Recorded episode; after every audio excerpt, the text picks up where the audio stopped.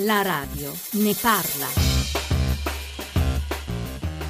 Cosa ti piace e non ti piace? Cosa disegneresti in modo positivo e cosa in modo negativo? Cosa disegnerei in modo positivo? La mia generazione e le generazioni più piccole di me, che vengono spesso vituperate, considerate disinteressate, disimpegnate, eccetera. Secondo me è una cosa assolutamente ingenerosa, anche tutte quelle accuse di bamboccionismo, eccetera. Secondo me invece hanno un sacco di risorse positive. Quello che non mi piace sono le semplificazioni, il fatto di meccanismi complessi della società vengono spesso, cioè diciamo che anche chi dovrebbe cercare di restituire quella complessità per pensare ai problemi ne parla come se ne parlerebbe al bar.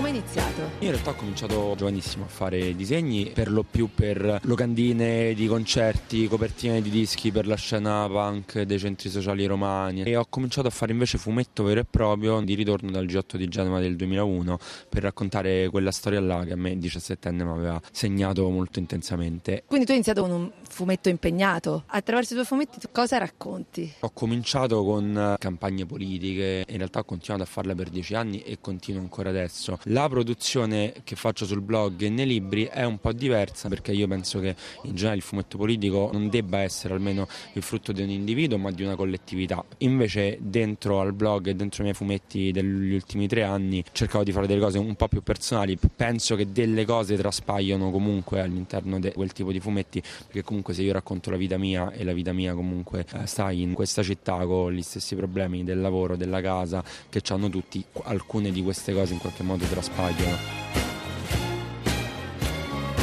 Cosa piace di quello che fai, secondo te? L'unica spiegazione che a me viene in mente è un po' il meccanismo di identificazione che ci sta nel, tra il lettore e quello che scrivo. Io sono cresciuto pensando dalla scena punk ai centri sociali, pensando di essere la minoranza delle minoranze delle minoranze. Invece facendo fumetti e parlando della mia vita mi sono accorto che in verità le cose di vita mia sono molto più quelle che mi accomunano agli altri che non quelle che mi dividono. E quindi penso che il lettore ci ritrova dei pezzi della propria esistenza, della propria vita, del proprio passato, nelle cose che disegno e questa cosa crea empatia probabilmente.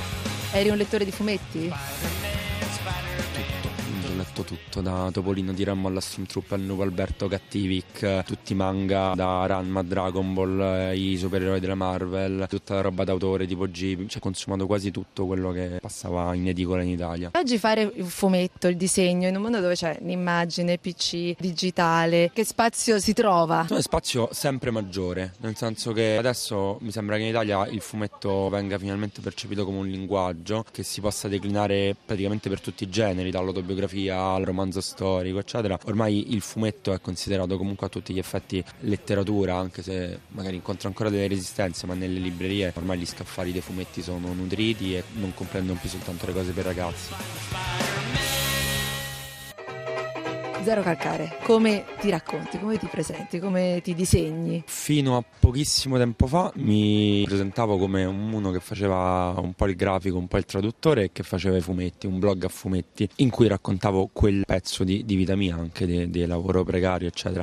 Di che nell'ultimo anno comincio a non vergognarmi più tantissimo di dire che sono un fumettista perché al quinto libro penso di, di poter a, almeno dire questa cosa qua e quindi in questo momento a 31 anni almeno per ora faccio il fumettista. Qual è stato il tuo primo disegno? Credo una balena, ma perché ha una forma mm, di una specie di patata. E il tuo primo disegno da cui poi hai capito che quello poteva essere la tua strada? Paperino, io da ragazzino rifacevo le storie di Paperino, facevo delle storie cruentissime con Paperino e Paperone. Cosa volevi fare da grande? Il paleontologo, a tuttora è la cosa che vorrei fare di più. Le tue storie nascono tutte nel tuo quartiere, Re Bibbia, a cui sei molto attaccato, fino all'ultimo libro, non dimentica il mio nome. Ci racconti questo tuo attaccamento a questo quartiere? Io questa cosa non la so giustificare tanto, nel senso che è un quartiere che per me è l'isola felice, nel senso io ci sono cresciuto e dico sempre che sembra un incrocio tra Pescara e San Francisco perché ha le casette basse, le palme, però poi non è che effettivamente io possa motivarlo chissà come. A Re Bibbia non c'è molto la gente che ci viene, ci viene perché conosce qualcuno, perché deve andare al carcere. Io però personalmente sono proprio completamente incapace di staccarmi da quel posto, io non sono mai stato più di quattro notti lontano da Re Bibbia da quando ho 13 anni, nel senso io devo anche contrattare trattare se vado in vacanza con qualcuno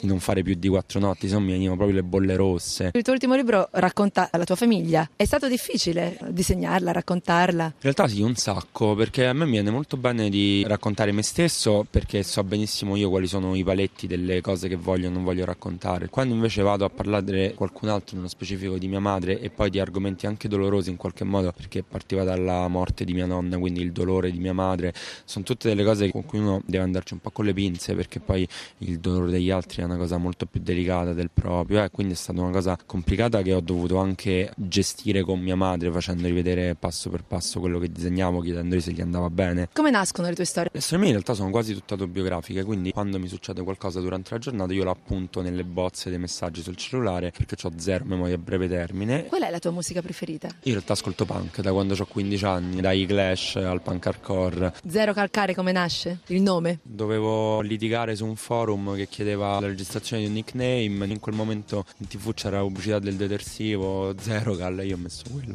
niente di più profondo. La radio ne parla.